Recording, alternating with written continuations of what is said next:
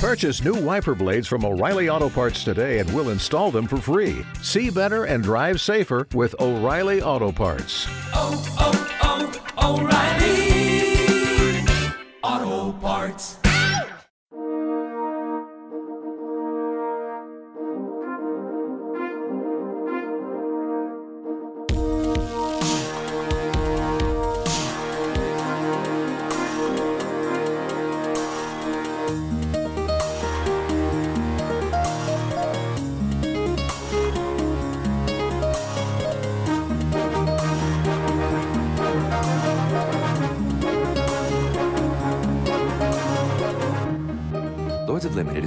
Brought to you in part by StarCityGames.com. Not only are they the home of the top content and coverage on the web, they're also the world's largest independent retailer for Magic the Gathering singles and supplies.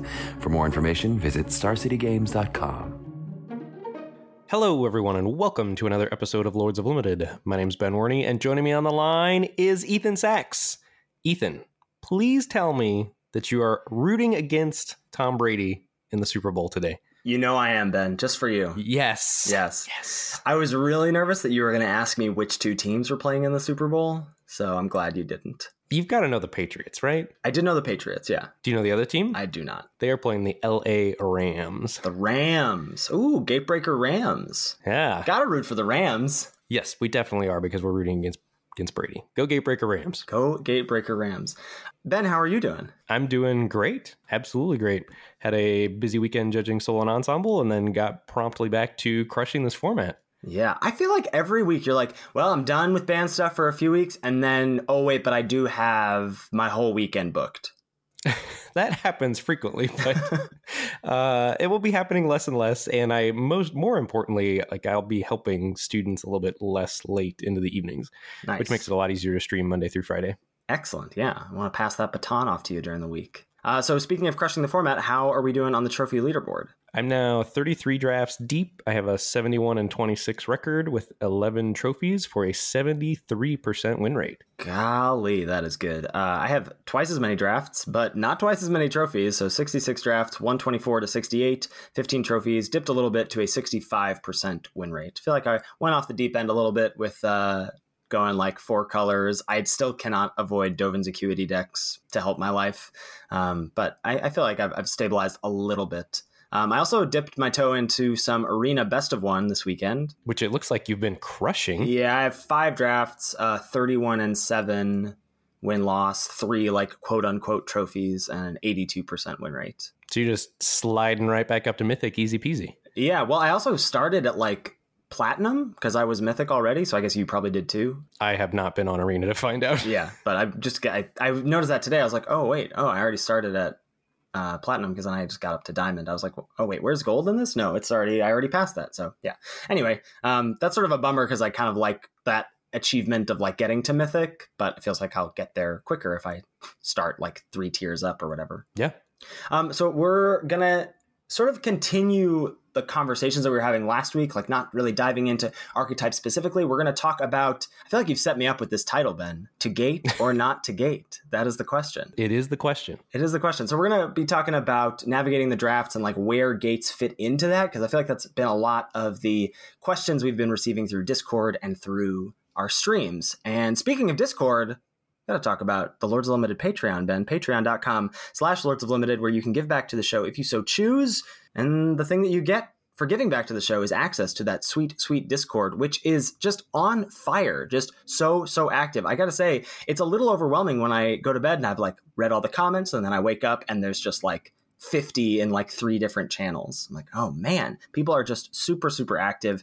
We're getting a lot of data from our trophy hype channel, which we're going to be excited to share, I think, in, a, in maybe a week. Once we get like a, a, a bit more data for what's been trophying as the format sort of settles out, I'm going to be excited to share that. So thank you to the folks in our Discord who are getting that information together. There's a lot more goodies that you can get for higher tier donations. So head on over to patreon.com slash lords of limited to get all that good info. And we of course want to welcome each and every new patron the week that they join. So we want to welcome this week Patrick, Michael, Nathan, Alex, Kevin, Dylan, Will, James, and Peter. Thank you, thank you, thank you. We really appreciate your support. Yep, cannot say thank you enough. And just thank you to everyone in Discord. Like when I travel for band, you know, as we were talking about at the beginning of the show, the Discord just going on there when I'm stuck in a hotel room and don't have time to play Magic or whatever. It's a great way to keep in touch with what's going on in the format. Absolutely.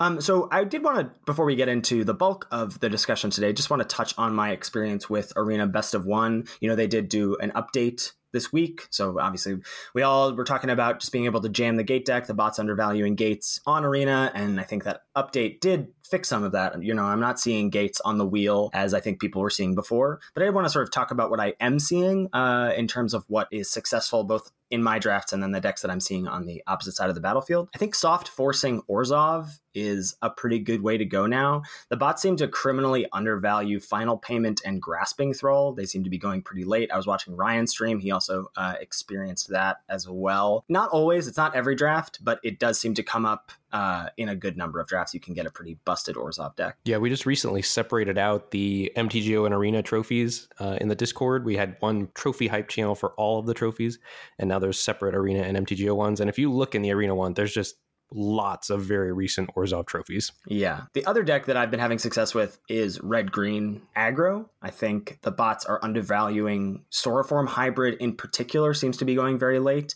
And that is, I think, a better Simic card than it is an uh, Gruul card, but it's still just the best green two drop you can get, and being able to get it late is pretty sweet. Yeah, Sauroform Hybrid has skyrocketed in my pick orders. That card is so good. So glad to hear that.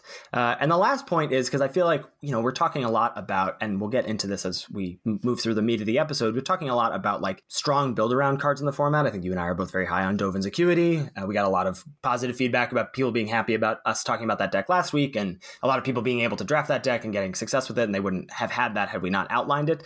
I don't know if those are the best strategies on Arena because I don't trust that the bots will let you reliably wheel the things that you need to wheel. A lot of these kinds of decks, when you build around a card like Dovin's Acuity or even a card like High Alert, you're getting to maximize the number of draft picks you get. You know, you're able to say, well, I'll, I'll take this gate early because this is a pick that maybe everybody wants, and then I get to wheel this Senate Courier or this Pegasus Courser because no one else should really want that except the High Alert deck. Or you get a late Clear the Mind in your Dovin's Acuity deck because no one else should want that. I don't trust that the bots are valuing cards in that way. And so I think you can often set yourself up for failure with drafting around those kind of powerful build arounds. And I would much more prioritize just building a good, straightforward deck. Yeah, that makes tons of sense to me. So we also wanted to revisit a couple archetypes here that uh, I sort of feel like we led people astray maybe with my assessment of Gruul last week. This is not about four drops as much as I thought, Ben. Um, so I posted a deck to Twitter this past week that had four frenzied Arynxes in it, and I was like, I two owned with the deck, and I was like, well, there's no hope for Gruul. This deck is terrible. And a lot of people posted, and they were like, you don't have any Savage Smashes in this deck. This deck is not about four drops. This deck is about playing two drops and backing it up with Savage Smash. And then I drafted Gruul a few times. I still haven't trophied with it, but mostly on my own fault. But I completely agree. Savage Smash has now jumped Frenzied Arynx by a significant margin. And I think that is really the card that is the key to the Gruul deck. You just like back up your two drops with that, like being able to go two drop, three drop, fight, and then push through for a bunch of damage. That definitely seems to be the successful strategy for straightforward red green decks. Well, and Savage Smash gets a lot better as you're aggressive, right? Because if you're curving out and putting pressure on your opponent, they're going to have to tap out to block or to answer your threats or whatever. And then the way is clear to Savage Smash while they're tapped out. Yeah, absolutely. I mean, it makes sense now that I see it, but I just didn't realize that. I just thought that the the way to do it, because what I felt like I was experiencing on the flip side, like when my opponent was playing Gruul, was that they were going just like four four five five five five, hasty four four, whatever, and that felt really tough to deal with. But I think this is the more consistent way to just smash your opponents with red green. I've been solidly sticking with the no Gruul strategy, and it's been working out pretty well for me. Yeah, that's fair. I think it's just hard. Like I don't know. I've had drafts where it just feels like the I'm being smacked in the face with this deck. It doesn't feel responsible to avoid it. No, right. I've drafted it a couple times. Usually, I, am splashing black for some pretty powerful cards, but I've been I've been base Gruul a couple times. Mm-hmm.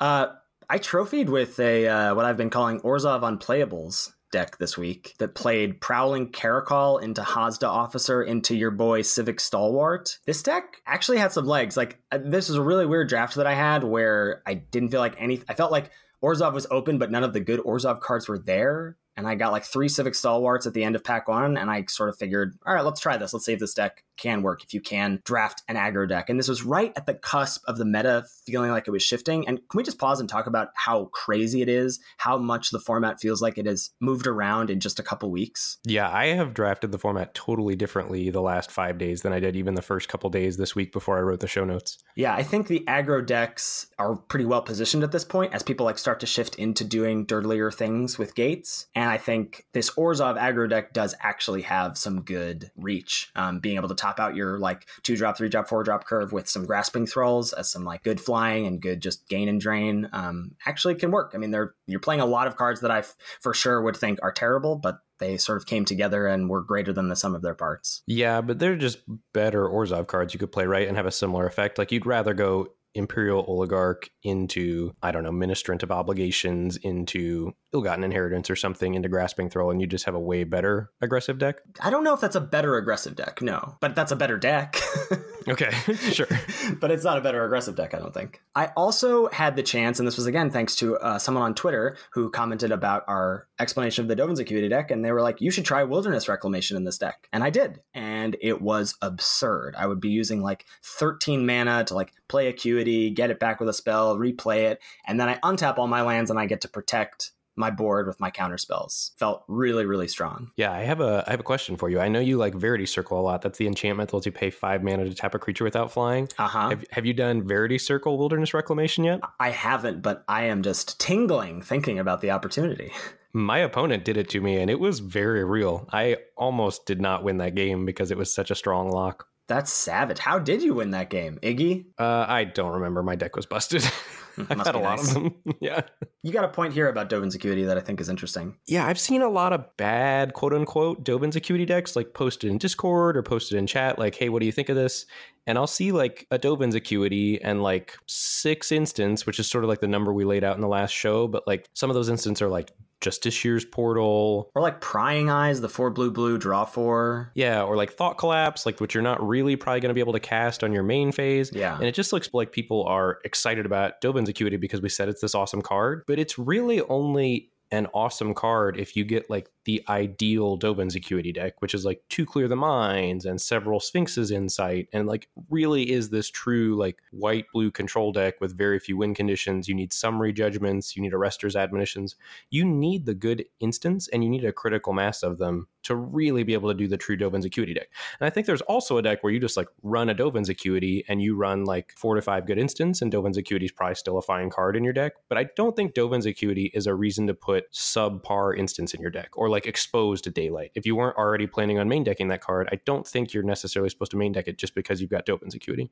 So just watch out for that and don't overboard the hype train. Right. It's a very high upside pick. And if you can get it early, it's fun to build around. But you also need to be very ready to jump shift if the pieces aren't coming together. Uh, I also just wanted to lastly put on here that Ill-Gotten Inheritance is still a messed up magic card. Yeah, it really is. And it's at its best, I think, in an aggressive deck, which was not necessarily immediately apparent to me. Like, I kind of liked doing this Torment of Scarabs, play it in a control shell as my win condition kind of thing. But I think it's best if you're Rakdos or Orzhov and just curving out. And then all of a sudden, it's also pressuring your opponent's life total, but from a totally different angle. So it's really hard for them to stabilize against both lines of attack. Yeah, definitely best. I, I really like it in conjunction with the Spear Spewer in Rakdos decks. Ooh, yeah. It's nice. It's also just like the. I, I feel like it is best in a Rakdos deck because it's a free way to enable Spectacle. But yeah, you can also get it in a nice assertive Orzhov deck as well. All right, so that's just sort of the rundown of what we have been experiencing this week in terms of specifics to decks, like some reevaluations of some cards or some things we've been seeing in Discord and on Twitter. And now I think we're going to move into the meat of the episode talking about how gates fit into your drafting process. I think this is a really tough thing for folks to get a handle on. And I think it's especially tough for us as uh, podcast hosts to try and put a like number on it or put a fine point on it about like where we're taking them. Because there's so many other factors to take into consideration when you're thinking about taking a gate versus taking a card that might make your main deck. Which is why this format is so, so, so good. Yeah, it really, really is. Um, so Ben, you've got a lot of thoughts here. Where do you want to start? I think we should just start with the gate power rankings. So I've got these sort of ranked from one through six. Number one, I've got Azorius, two Orzhov, and I think those are a clear one and two ahead of the rest, mostly because the Esper decks are so strong in the format. And then three Simic, four Rakdos, five Gruul, and six Gateway Plaza. So I have one question about this, and I think I agree with everything except for that I would swap Gruul and Rakdos because I feel like Rakdos is a deck that wants to splash less. I mean, I guess Gruul is too, but Gruul has the benefit of it has two gate payoffs. It has the two best gate payoff cards. Right, and it's got open the gates. All right, I'm in for that. Gruul number four, Rakdos number five. Cool. And can you talk a bit about why you're so down on Gateway Plaza? Yeah, I think first of all, I think you only want one and I think you probably only want one in like a four or five color gate deck, maybe two, but whatever. They're not a high priority because you've probably got so many gates that you're probably going to be able to cast your spells anyway. And a gate that enters the battlefield tapped already has you playing off curve, right? On turn three, when you play your land drop, you're still only able to play a two drop if it was a tapped land. Gateway Plaza makes you play two turns off of your actual curve. So if on turn four you want to play a Gateway Plaza, you've got to tap one of your other lands to play it, and the Gateway Plaza enters the battlefield tapped. So then you're still only able to play a two drop on turn four, which I think is a real cost when a lot of your lands already are entering the battlefield tapped. And sometimes you just get so far behind because you're mana base against an aggressive Gruul or Rakdos opponent that you just can't turn the corner. Yeah, I agree. I think Gateway Plaza, the first one at least, goes up for me once I have opened the gates because I feel like that gives me that one two feels like it's not the slowest thing you know the gates decks are doing but yeah you don't need more than that. I agree with that completely. And then just sort of we're gonna be asking a lot of questions about like which cards do you take over gates or when you have these other cards in your pile what do you do? Do you take a gate or do you take a common? So i just sort of uh, initially made a list of the commons that i generally take over gates early in the pack. Um, so grotestimize chillbringer final payment blade juggler ill-gotten inheritance, law mage's binding, and I just recently added Sauroform hybrid to this list. That card has skyrocketed in my pick order over the course of this week. And this is like initially I had written in the show notes. I think this is pretty interesting. Like just literally four or five days ago, I wrote that I prefer taking gates over all those cards in pack one and then start to take those cards over gates later in pack two or three when I already have an appropriate amount of gates. But I think right in the middle of this week, like there was sort of this shift where like people realized, okay, I'm not supposed to pass Gatebreaker Ram. I'm not supposed to pass Gates Ablaze. I'm not supposed to pass Archway Angel. And I think once that happened, these cards start to go up in value over the gates. And I'm I'm still probably taking these cards early over gates now. Yeah, I agree with that. And I think it's important here for us to outline uh, for folks who maybe haven't heard us say this before, but I think it's important to outline why gates are such powerful cards. And there's a, a, number of reasons in this format. One is that they make your mana base better in a two color deck. So just a couple tapped blue green lands in your blue green deck is just going to make your mana base better, especially with a lot of like two drops that are you know, CD cards. They're like Simic colors or whatever. And then you've also got the CCDD cards at your four drop slot. I think all of that is incentives to have your mana be better because there's so many gold cards. Two, it enables splashes. So once your, your mana base is better, you can then be dipping into a third color for removal or a powerful build around or some bomb. And three, most importantly in this format, I think, is it enables gate payoffs, which are some of the most powerful uncommons you can have in this set. Yeah, someone when I was streaming last night posted in Twitch chat that they didn't want to be forced after taking a gate payoff card to have the negative EV picks of taking gates. Gates are plus EV. You might be passing up on short term card quality, but the options that it opens up for you and the flexibility that it opens up for you should overall increase the quality of your card pool. And aside from, you know, the handful of commons that Ben just listed and, you know, I'm sure that maybe there are a couple other commons like maybe maybe Skewer the Critic should be on that list, I'm not sure.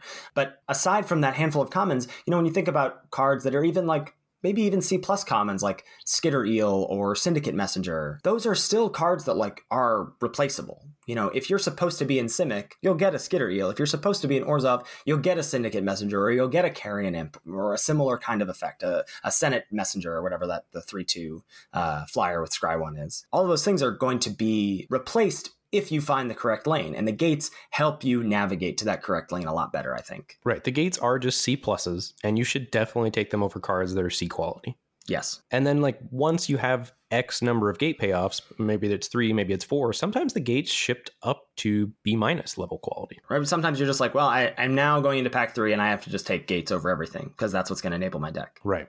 I think it's also interesting as you navigate the drafts, like, if you are on this sort of like you know i take a gates ablaze first and then you're just taking like gate gate. If if in pick four you're not seeing a gate pick five you're not seeing a gate. You know someone is clearly signaling you to your right that they are moving in on this deck. I think there's another thing to be tracking in this format not only like what colors are open but are the gates open? Yes and i think sometimes you can tell what colors are open by gates wheeling. Like you know three Gruul gates wheel out of pack one people probably aren't interested in drafting Gruul. Like it, that also feels like no Gates Ablaze or Gatebreaker Rams were open to that pack. Right, yeah. There's a lot to infer from if gates are wheeling or if gates are not uh, flowing your way. I think the next thing we sort of want to move into is this idea of either drafting for power level, like via gates and via splashing, or drafting for aggression in the format. And I think you really want to try to find what your seat wants to be doing, and you want to be trying to do one of those things. Like either you want to have the highest power level cards possible in a control shell in this format, or you want to draft a focus aggressive deck. And I think the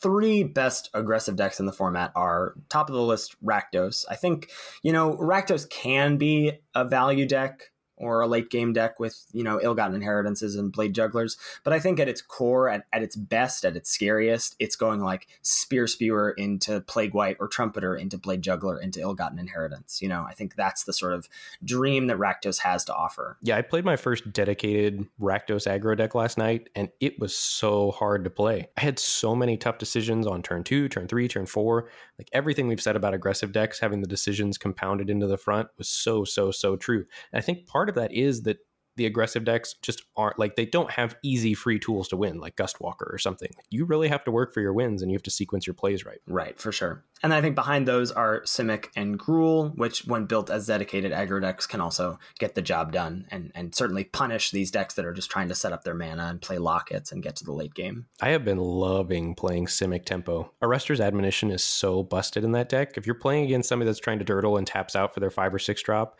and you get to bounce it for three mana, draw a card, and hit them for five damage, the game's just over. Yeah, I mean, that, that again, I just really love that adapt is just built-in flood insurance for what is pretty aggressive and you've got the two best tools at common in Sauroform Hybrid and Aeromunculus just like that 2-3 punch is so good Yep. The other thing we've been talking a lot about this week is that there are a lot of cards in this set whose power level fluctuates really wildly based on the other cards you've already picked, whether it's gate payoffs or just commons that only go in certain decks. Like all of the cards in this format really feel like they've got a home, and you really need to try to draft to maximize the potential of the cards that you see. yeah it's so hard to think about like I feel like someone tweeted at us I don't remember or, you know us and Ryan and Dustin about like is someone going to make a pick order for this format I feel like for this format especially it's not as useful as it might be otherwise you know I think it was like kind of interesting for Dominaria or even Guilds of Ravnica but here once you have certain kinds of cards and I think you know your rares and your uncommons that you're going to be first picking are going to be more often than not these sort of deck warping cards or draft warping cards where you go, well, I have this. How do I maximize this great thing? How do I maximize Gates Ablaze or High Alert or Guardian Project or whatever? And then the pick orders sort of like go out the window. Yeah, you'd almost have to make like a, a best case scenario mentality pick order list, like looking at the range of cards and ranking the cards according to like the top end of their range, the ceiling Right. or whatever. Yeah, right. That'd be so hard though. Yeah. So, what are some cards that maybe drastically change for you based on what you have? I think like Slimebind is one that comes to mind at the common level. It's next to unplayable in a Simic deck where you're looking to attack on the ground a lot. And it really is, you know, we joked about it in the crash course, but it really is borderline Doomblade in Azorius Control or Azorius Flyers, especially.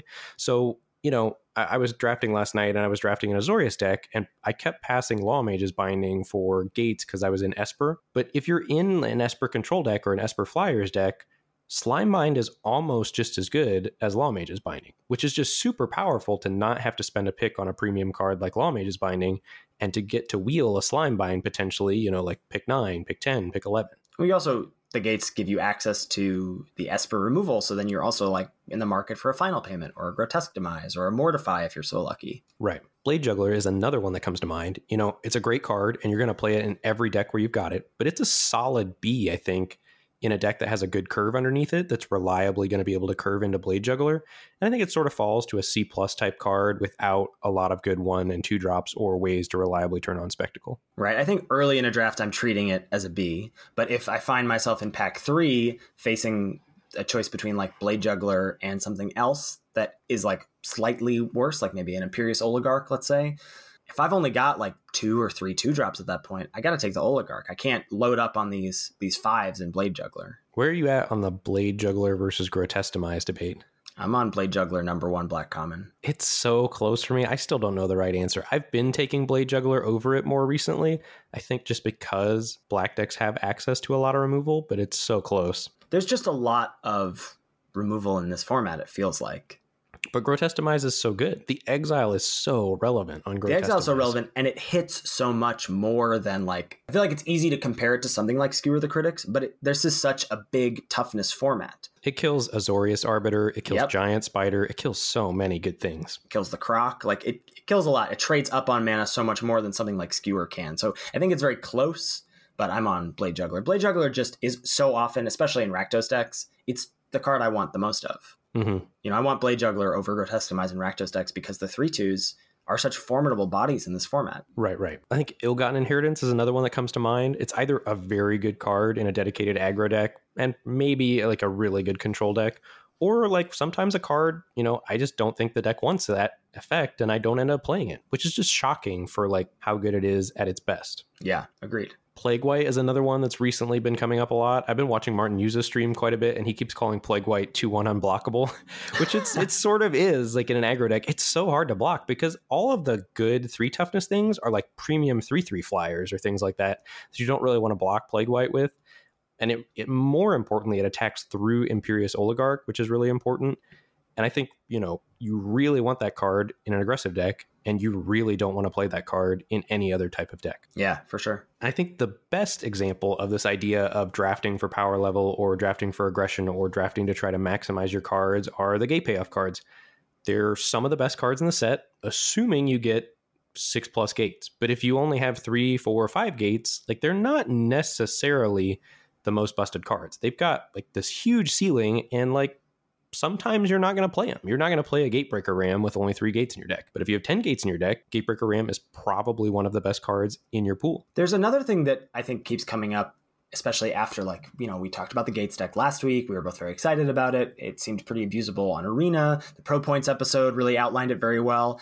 I think that sort of started to warp people making their good decks worse by adding three gates and a Gatebreaker Ram or adding a Gates Ablaze and some gates in a dedicated Rakdos aggro deck. I think, you know, these cards have high upsides, but when a two color deck presents itself to you in the draft and the gate deck doesn't really seem to be coming together, you really need to know which deck is going to come together better at the end of your 45 picks. Yes, like exactly what we talked about with Dovin's Acuity. I've also seen that same thing happening with some of the gate payoff cards.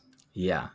Um, there's a phrase that I've been using on stream this week that I think really applies to a lot of the cards that are exciting to take early in this draft, which is there are a lot of cards that have low floors but very high ceilings. You know, think about a card like Dovin's Acuity, can be anywhere from a total F in your deck to the best card in your deck. And I think I'm much more inclined to pick those cards early in a draft to try and maximize their power level rather than be like, well, I'm looking at Dovin's Acuity versus Chillbringer, pack one, pick one. That's not very close for me. Like, Chillbringer is going to be the more consistent card, but Dovin's Acuity is going to lead to a more powerful deck if the tools are there. And if the tools are not there, then I will find whatever deck I am supposed to be drafting or whatever lane I'm supposed to be in. Yeah, drafting to maximize potential, I think, is something that really gets rewarded in this set. Yeah, absolutely. And then I think, you know, if you're on the other end of the spectrum and you're drafting for aggression, cards like Savage Smash, Arrester's Admonition, Sauroform Hybrid, other good two drops, Plague Wight, all go way up in value. And sometimes you just curve out, keep your opponent a little bit off balance. And that's a super legitimate strategy in this format when you don't, not everyone gets to draft, you know, Gatebreaker Ram, Gate Colossus dot deck. And if you're not getting past the gates or if you're not getting past the powerful Azorius flyers, you need to know how to draft good Simic and Rakdos decks. So as you navigate pack one, and I think that's the most important pack where you're figuring these things out, you're seeing what powerful cards are there. Are you then able to back those up with the commons that support those powerful, rare, and uncommon build arounds? Are you seeing gates? Are you not seeing gates? All that stuff. I think you want to think about pack one broken up into three chunks picks one through three, picks four through eight, and then picks nine plus what, what's on the wheel. So picks one through three, I think it's really important to generally just draft cards in a vacuum. Just like take the most powerful card out of each of those packs. You know, sometimes you make concessions if there's things that are close in line. Well, if you first picked an Azorius card and the Azorius card is the second best card in the next pack, but it's only slightly less good, then you probably just stay on track. And then picks four through eight is when you can really start to read signals. You can start to notice if gates are missing or if gates are present. You can start to see, like, are you getting past something fifth that seems like it's a linchpin common to a deck. You know, I've started to really jump ship for Savage Smashes. If they're if I'm seeing them sixth or seventh, that seems like a pretty good signal that Gruul might be open. Blade Juggler is another card I've been starting to jump ship for. If I'm doing something dirtily and I see that midway through the pack, I'm excited to maybe move into a good Rakdos deck. And then it's really important to see what's on the wheel. What came back from your first pack? What didn't come back from your first pack? Again, are you seeing gate slate? Are you seeing the sorts of commons that you would see wheel for a kind of archetype? And maybe you don't have that build around yet, but you're seeing the commons for it. So maybe you'll be uh, more likely to move into that deck if that uncommon is opened by you or, or one of your neighbors. All that stuff is really important to keep track of. Yeah, last week we sort of poo pooed the CCDD cards a little bit Yeah. and said, you know, you, maybe you're picking those up later than you normally would. I've since shifted on that, like this week, as it feels like people are taking gates higher and people are taking the gate payoff cards higher. If I see a fifth pick, you know, Rakdos Firewheeler or a fifth pick Frilled Mystic or whatever the card is, I'm taking that card, even if it's totally different than what's going on in my draft, because just the option, if, you know, say you take Frilled Mystic and you wheel a Sauroform hybrid, or you take a Rakdos Firewheeler and you wheel an Ill-Gotten Inheritance or something, and you just know, okay, nobody's doing this thing. Great, I'm going to draft this guild. The two color guild decks are very good right now. It feels like, especially as people are experimenting with gate payoffs and dirtily gate decks. Yeah, even just this week, I jumped ship, I think twice, three times, like pick five or six, like grabbed a Savage Smash or a Blade Juggler and abandoned my first four picks and found myself in a very good deck. I think people who perhaps don't get as many reps in as you and I do are scared of doing that. I think it's very easy to go, well, I've got four Azorius cards here. I'm just I'm just Azorius now for the rest of the draft. And you are ignoring this opportunity of jumping ship for the potential open lane because when that lane is open and it smacks you in the face, you're gonna get a very powerful deck. And if it isn't open, if it's a fluke, if the Frilled Mystic is there but you are next to a Simic drafter, you're probably not missing out on much. You'll get those replaceable commons if you find the open lane. Right. And then, like, thinking about the wheel, I've seen so many times the Aeromunculus, the one green blue 2 3 flyer that's got adapt 4, uh, or adapt 1 for 4 mana, rather. Adapt 4 would be busted on that card. uh, but that card wheels. And I think if that card's wheeling, people probably aren't drafting Simic at your table. Or I think it's also a really good idea to, if you screen, if you draft on Magic Online or whatever, if you screenshot your pack one, pick one, and see what gold cards are there, and see if the gold cards are like, you know, playable common gold cards like Savage Smash or the Aeromunculus or whatever. Sphinx's Insight. And if that wheels and it was the only guild card of that color in your opening pack, that's a pretty strong signal that nobody's in that guild. Right. Yeah. I mean, that goes back to what we were talking about a lot uh, towards the end of Guilds of Ravnica, which was like noticing maybe it's not like card quality. Like Sphinx's Insight is a, a good card in a number of Azorius decks. It's not necessarily a high pick, I don't think. But, you know, if, yeah, again, if that is the only thing that wheels, if you're seeing like three medium blue cards, pick 10, you know, it's not only about the card quality, but the card quantity. Yep. So when are you committing to things or deciding to, you know, try out a certain lane? Um, as far as the Gates deck goes, I think I'm committing to some sort of a Gates deck with any two early gate payoffs from Angel, Colossus, Ram, Gates Ablaze. That's not really counting Gateway Sneak. Um, and from that point on, I'm actively trying my hardest to pick up six plus gates. And I, I think maybe now I would bump that number up to three gate payoffs, but probably not. The gate payoffs are so good. Two's probably enough to go for picking up six plus gates, but maybe trying to limit myself to like base two colors plus a splash rather than just like charging head on into four color gates, which is what I was doing a lot a week ago. I think your ranking of the gate payoffs last week was really good. I was a little hesitant to have Angel as number four. I think Angel is really important in a lot of situations, but the it's not a better reason to move into the deck. I think it is a significant tier below Gates Ablaze, Gatebreaker Ram, and the Colossus. Sweet.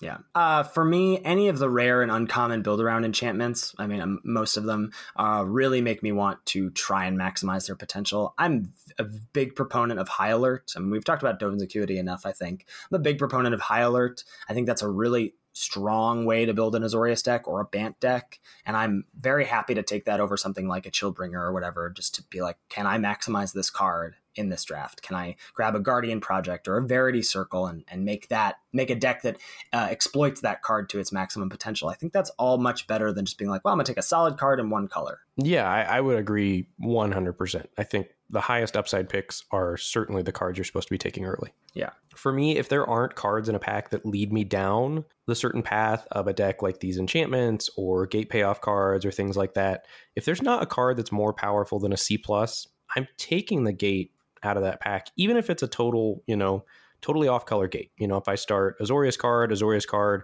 pick three's a weak pack, I'm slamming Rakdos Guild Gate there because just you you don't know what's going to happen down the road, and you're not going to miss any of the filler type commons. I think that's a lot easier to wrap your head around when you just think of the gates as C pluses. Yes. I think it can be very easy to think, well, this uh, card doesn't go with my first two picks. Well, it's you're taking a C plus in another color, but maybe even not in another color if you end up in a good gate deck. Right, right, right. I think as the meta has shifted, even over the just the past few days, I think Rakdos no splash, Simic no splash, and Gruul no splash are at their best as tempo aggro decks. Like using the ability to curve out and back up with tempo removal spells, whether that's you know a Savage Smash or a Grotesque Demise or an Arrester's Admonition, all of that is really solid and it can really lead to just a good consistent deck.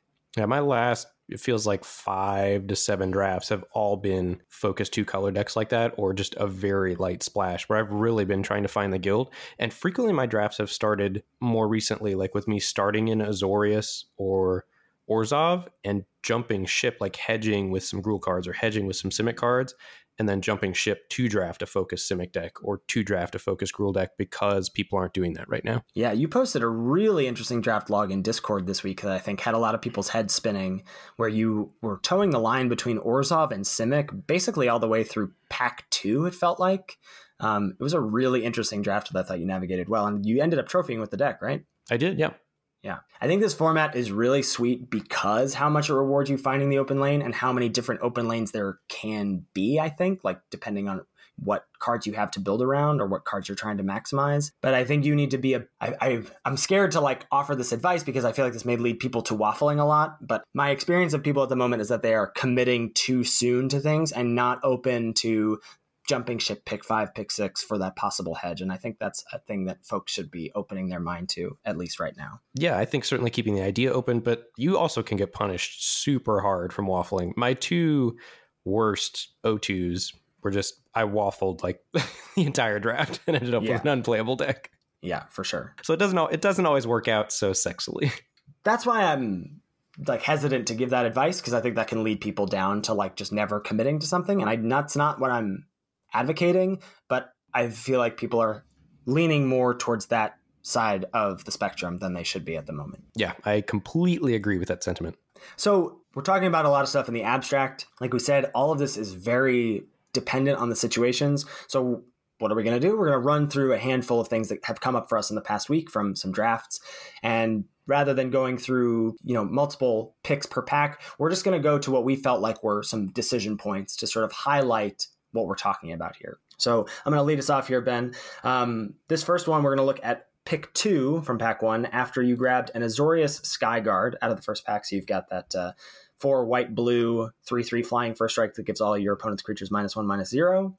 And in pick two, you're looking at two pretty powerful uncommons. You've got Archway Angel versus the Lords of Limited preview card, Senate Guildmage. Yeah, this is close. I think early in the format, I might have taken Archway Angel, but right now, today, this is a pretty clear Senate Guild Mage for me for a couple of reasons. One, I think it's one of the best two drops in the format, in a format where there aren't great two drops. And two, I think Azorius is probably the best guild over Orzhov now for me. That's Mhm. very close. They're like neck and neck. But Senate Guild Mage is a card I'm happy to splash for. And if I end up in straight Azorius, it's going to be a great card in my deck. And I'm happy to end up in straight Azorius. I just think, and especially already having another six drop, like, but even if you swap out Azorius Skyguard for, I don't know, Dovin's Acuity, like I'm still taking Senate Guild Mage there, or High Alert, I'm still taking Senate Guild Mage. Yeah, I think so. This was like the first draft I had after I decided I was going to reel it in, where I had like a few multicolor messes. And I was like, I really should get back to like not doing this like gate payoffs and forcing gates. And I think this pick highlights one for me that Archway Angel just isn't in the same tier as Ram, Gates Ablaze, and Colossus anymore for me. And we already have a six drop, as you said. And also, just Senate Guildmage is so strong. It really is. All right, I've got one here for you next. Pack one, pick one. You took a Rix Maadi Reveler. That's the one red 2 2 that when it ETBs, you get a rummage. And if you speculate out for two red black, you discard your hand and draw three cards. Pick two, you pivot and take a mass manipulation. Somebody passed you that bomb. Wow. And then pick three, you have a choice between the following cards. There's a Sauroform Hybrid, one in a green for the 2 2, 4 GG, Adapt 4, and Simic Guildgate. I think those are the two best cards in the pack, and you're really trying to decide between those two. This is really tough, actually. I think if you are going to be running mass manipulation, the gate is pretty important for basically just one reason, and that quad blue is tough to cast. So, like, if you do end up in blue white or blue green, or you're you know blue white splashing or whatever that like the gates are going to help you make your mana base better so that you can have the at least 10 blue sources but ideally more for that card but Sauroform hybrid is just great I- i'm not sure what I, I think i'm taking the gate here because it's a c plus and i really want to be able to play mass manipulation but i could see Sauroform hybrid being the correct pick So I ended up taking Sauroform Hybrid, and here's my reasoning. Let's see if this sways you at all. okay So when I have mass manipulation, I really want to be Simic, no messing around, or Azorius, no messing around. And there are no good Azorius cards in this pack. You can't see the rest of the pack. I can. There's no good Azorius cards in the pack. And I feel like if I pass Sauroform Hybrid here, that's sending a signal to my neighbor that Simic maybe is open. And I really don't want to send that signal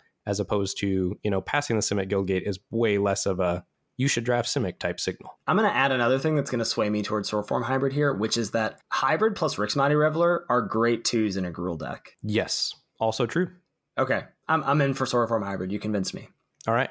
All right, we got another draft of mine here. So your first two picks, you grabbed a Chillbringer, number one, and a Gate Colossus, number two. And now pick three, you are presented with the choice between Azorius Guildgate or Summary Judgment as the best two cards. Uh, this is interesting. I think this is a pretty clear after Gate Colossus. I think this is Azorius Guildgate for me, not particularly close with Summary Judgment. Where are you at?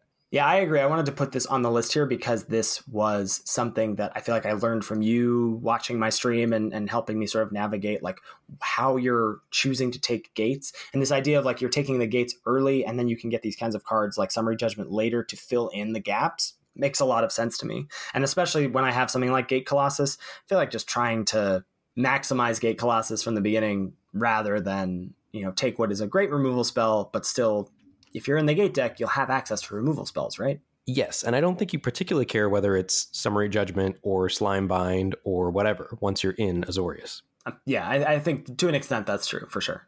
Okay, now let me pose you a different question because I think this is a super interesting thing about this format. Yeah. If your first pick instead of Chillbringer is Dovin's Acuity, if you go Dovin's Acuity into Gate Colossus, are you on Guildgate or Summary Judgment? I'm on summary judgment. I think so. But that just shows you like that this format is so close and the decisions are so hard and they change so much based on what you've already drafted. So I think we should talk about why that's the case is because I think Dovin's Acuity has a higher upside than the gate deck does, and Summary Judgment is such an important piece of that deck that I would rather try and build towards maximizing Dovin's Acuity than towards maximizing Gate Colossus. Agreed.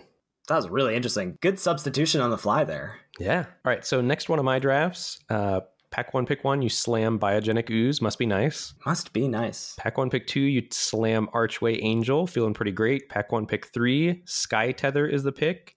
And moving on to pack one, pick four, you've got a choice between the following cards as options. So you've got Green Mythic, Archway Angel, Sky Tether as white cards so far in your pile. There's Sauroform Hybrid in the pack, one green, two, two, six mana, adapt four. Chillbringer, four and a blue for the three, three flyer. When it ETBs, tap a creature the opponent controls, it doesn't untap during its controller's untap step and Azorius Guildgate, the blue white Guildgate, and Biogenic Upgrade, for green green for the sorcery.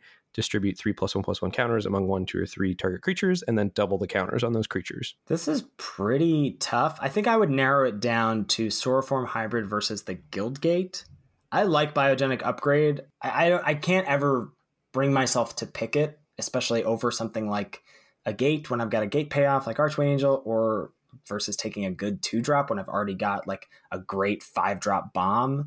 So I think it's between those two, and I think oh god, this is tough. I think I would take Sauroform Hybrid today. Yeah, this this pick actually changed for me. So I took Azorius Guildgate here, And I think today I'm taking Sauroform Hybrid because I don't necessarily value the Archway Angel quite as highly as I used to. Yeah. I'm fine abandoning Sky Tether, and I really, really, really want to play Biogenic Ooze. And locking up Sauroform Hybrid here makes it so much more likely that I get to be a base green deck that gets to play Ooze reliably. Yeah. I mean, Gate does allow for some flexibility. It allows you to maybe go like Simic splashing Archway Angel, so you're more of a controlling Bant deck. But I, I like the idea of just being able to be either straight green, blue, or green red with like a solid two drop and a fantastic five drop. Yep, I agree. All right, we got a doozy here. We're going all the way to pick five, Ben. So you start off with a Gateway Colossus. You go into Simic Guildgate, Orzhov Guildgate, Gateway Plaza. You randomly grab Absorb. So we'll we'll move past grabbing a like difficult to cast cancel. So you got those five cards in your pile, and your choice in pick six is Gruul Beastmaster. That's the three and a green two two with Riot, and when it attacks, target attacking creature gets plus X plus O, where X is Gruul Beastmaster's power. It's Blade Juggler. That's the four and a black three two ETBs. You lose a life, draw card. Has Spectacle for two and a black, and Gruul Guildgate. So, side note on Gruul Beastmaster, despite it having Gruul in the name, I think that's most at home in a Simic deck. I've had a lot of success recently with that as an aggressive four drop in my Simic deck because you have bounce also to clear out blockers that your opponent leaves back. It's been very impressive. That's pretty good. I think that makes sense to me because in Gruul you have Frenzied Arynx at four, and Simic, other than Sharktocrab, doesn't really have good fours. Right. It's been impressive. It's done some work Yeah. for me. All right. So I'm narrowing it down pretty rapidly to Gruul Guildgate or Blade Juggler. I think, you know, at the beginning of this week, I'd be on Gruul Guildgate and just jamming all the gates. Now I'm a little less prone to doing that without much thought. And I think Blade Juggler has gone up enough for me that I'm on Blade Juggler here just as a hedge. I don't think, already having three Guild Gates, I don't think I'm going to miss Gruul Guildgate that much. And I think if an aggressive black deck is open, I'm really going to miss Blade Juggler. Yeah, it took me enough times seeing Blade Juggler midway through pack one and then realizing too late that Rakdos was open that now I'm seeing Blade Juggler as that kind of big signal. Like it feels like a signal the way a CCDD card feels like a signal to me. Like where I'm like, this feels worth abandoning ship for. And if I am not rewarded, then fine, I miss out on a Gruul Guildgate. And if I am, I'm going to be very happy. Well, and I think the other thing is Blade Juggler is also a fine five drop in your gate deck. Yeah, that's fair too. All right, next one of mine. Pack one, you grab Teysa Karlov out of a pack that's pretty stacked. So she's the two white, black, two, four rare. And if any creature dying causes a triggered ability, it triggers twice. And creature tokens you control have vigilance and lifelink. Pick two, you slam Gatebreaker Ram. And pack three, you have a choice between Simic Guildgate, Depose Deploy, that's the Azorius split card that can tap a creature, draw a card, or make two Thopter tokens and gain life equal to the number of creatures you control. And Aeromunculus, the one blue green 2 3 flyer Simic card with Adapt. So this feels like sort of like drafting ABCs a little bit to me. We've got like powerful Orzhov card, powerful Gate build around card, and then not really anything that lines up with either of those two, which is why I think it's so important in these early picks of a draft to just think about the cards in a vacuum. And for me, if I was just seeing this pack, pack one, pick one, it's a pretty easy depose deploy for me. I like Aeromunculus quite a bit, but depose deploy is just rock solid. And there's a slight chance that one, in a gate deck, you could just play this. And two, in an Orzhov deck, you could just play this, even if you just like grab like an Azorius Guildgate. You can always play it as just like tap a creature, draw a card in white, and then you have the option of maybe getting to mize it off one of your guild gates. Yeah, that was what I ultimately decided. I decided that if the gate deck was where I was supposed to be, I was going to pick up a critical number of gates for the Gatebreaker Ram, and I didn't really need to force it. And I thought I could play Depose Deploy in either of the two decks that my first two picks wanted to go in. Yeah. It's tough though. I mean, I think it's, it's sort of easy to go like, well, I've got, there's a green gate and I've got a green gate payoff, but it feels a little early. And I, I think, I think you and I are both pretty high on Depose Deploy these days. Yeah, I am was way wrong about that card. It's just a rock solid B. Yeah. It's pretty strong. And then we go one pick deeper on this draft. So after picking Depose Deploy, so now you've got Teysa, Gatebreaker Ram, and Depose Deploy. You see the following cards as options. There's Gateway Sneak, Blade Juggler, and Orzhov Guildgate. Dang. Also Grotesque Demise. Yeah, the fact that Grotesque Demise is also here makes me want to take Blade Juggler. And what's your reasoning on that? So my reasoning is that there's a rare, an uncommon, and a common missing from the pack. And Blade Juggler is just one of the best commons. And I feel like there's an argument to like, well, someone might have taken grotesque demise over it, but we see it in the pack. So I feel like this means most like feels like a, there's a likely scenario where maybe even none of the three people to my right are in black. Maybe one of them is like we don't know what the uncommon or rare was, it feels like Blade Juggler is enough of a strong card for me here that I'm interested in in sort of hedging there. And also like if we again, still if we end up in Orzhov, it's great there. It's going to be a good card. So I feel like I'm not really abandoning stuff by taking it, and I'm potentially opening up the opportunity for black being where I'm supposed to be. Yeah, I took Orzhov Guildgate here. I still don't know what the right pick is looking at this today. Your argument for Blade Juggler makes a lot of sense to me. It's hard. Like I also feel kind of bad that Gateway Sneak isn't in the conversation, but it does feel behind. It just doesn't feel like the payoff for Gates decks.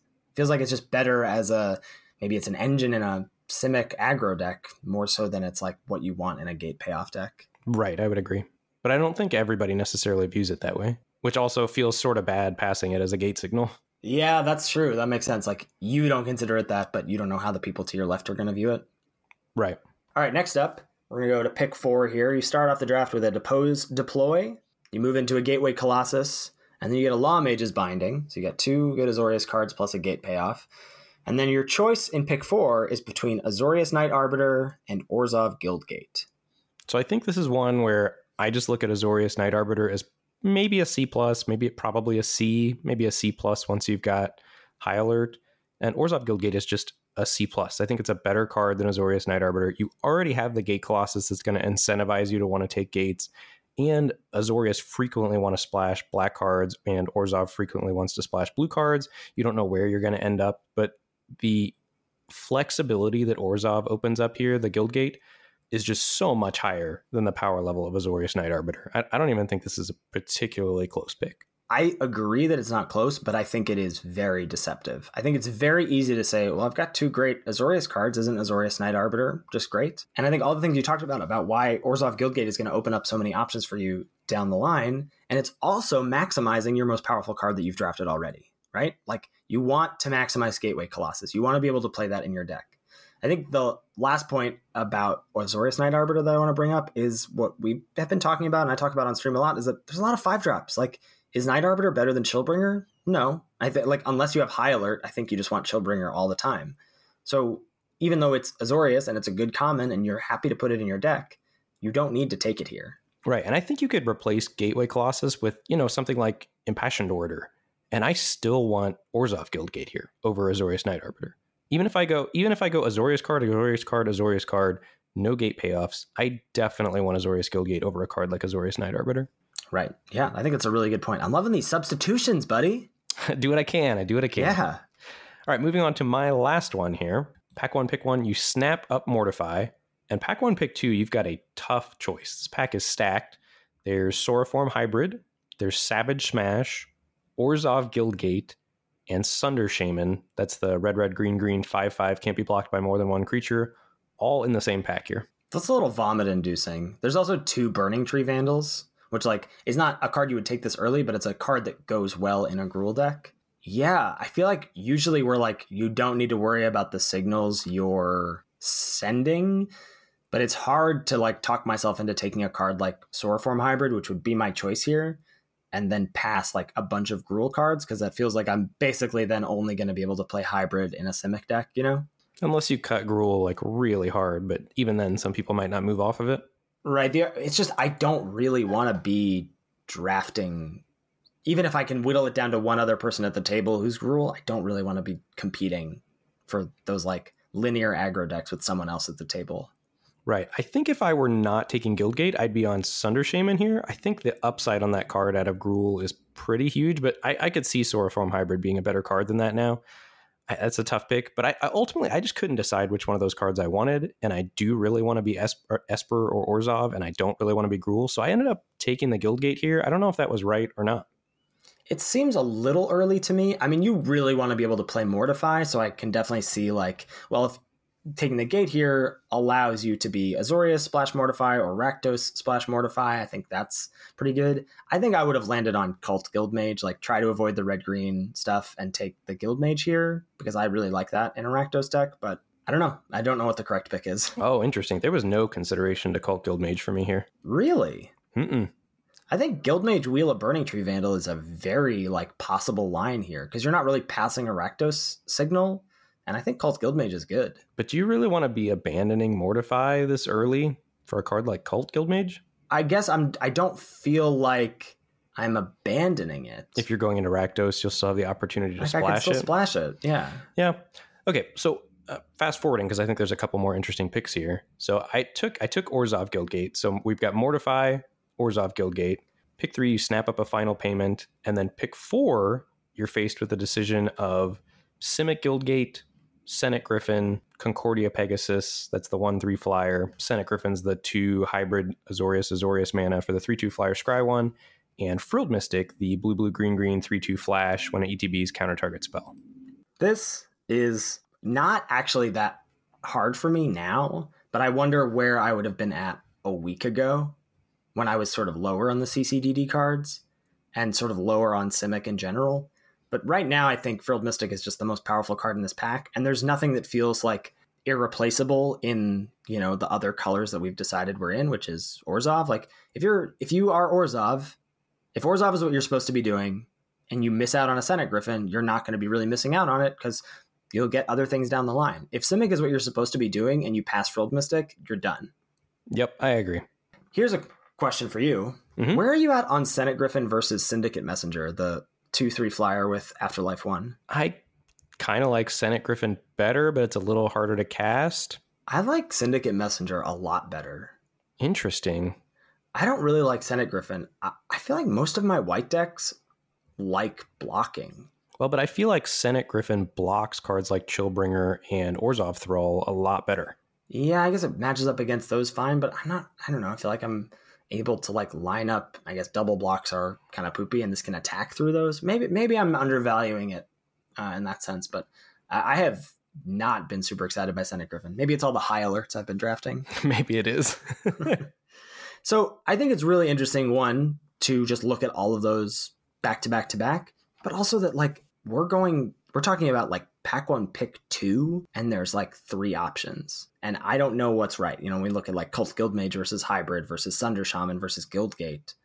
I don't know what's right yet. I think there's still a lot of exploring this format before I feel confident in those kinds of decisions. right. And also worth noting that like as you get more cards in your pile, we, we saw card values shift pretty drastically here just based on one or two cards you had. After you have eight picks, the card values shift even more drastically even more drastically based on what you've already picked.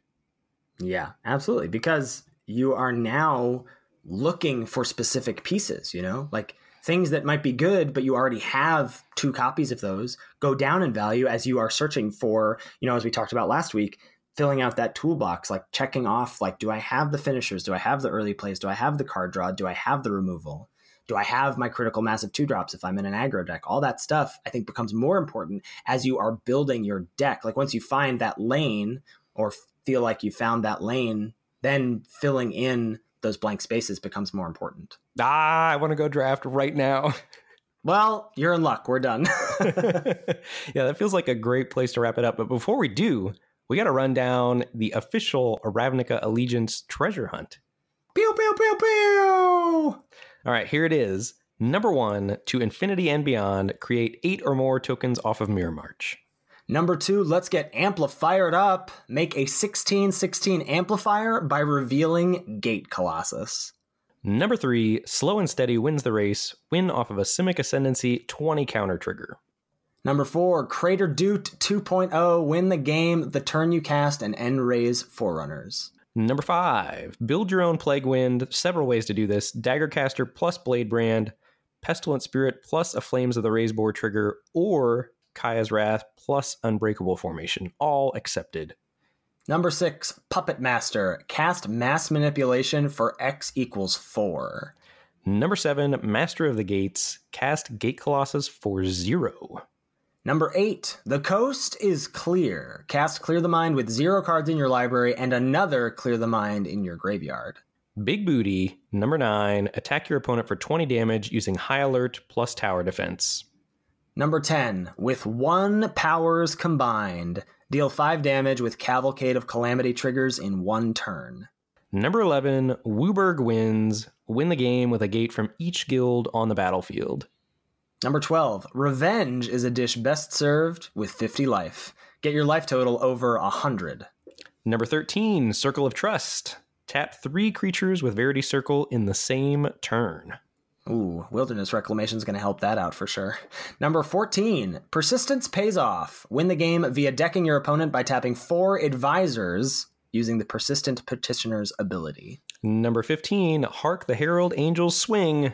Give a creature plus 8 plus 8 from an Angelic Exaltation trigger. All right, so we're going to be doing things a little differently with the Lords of Limited achievement list treasure hunt this time around. We're not tying it to the 15 hour stream. This is just sort of a bonus for the community. We really enjoy sending this out. We really enjoy getting screenshots on Twitter or through Discord or through our email address. So please continue to cross these off and send them our way. We're just not tying it to the 15 hour stream or or tracking it in any way. Just throwing this out there for folks who want a little bit of extra something something to do with their drafts. Yeah, if you're just winning too much and you need to light some tickets on fire and you want some sweet screenshots, some Twitter value, get at us. Yeah, we're here for you for sure. Eventually our master plan is to take over Arena with these achievements, but that's that's a little bit down the road, I think.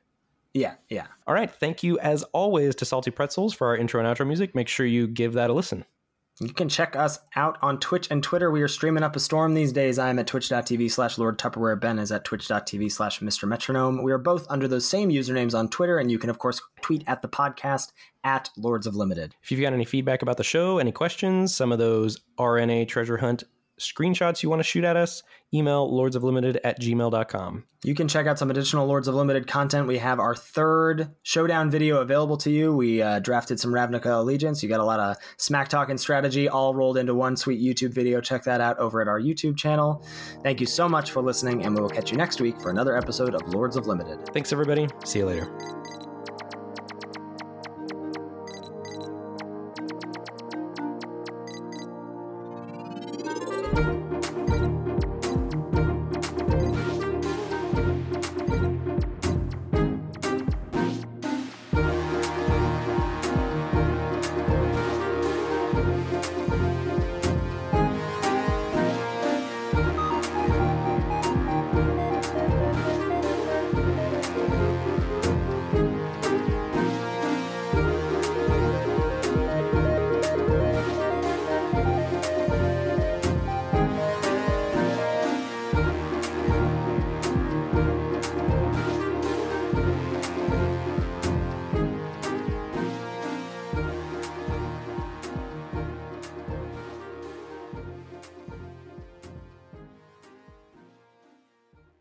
Especially when I have something like Gate Colossus, I feel like just trying to maximize that out of the gate is better than taking what is, you know, the best white common. Pun, in, pun intended? Oh, pun no, intended? not intended. How, how awkward. Uh,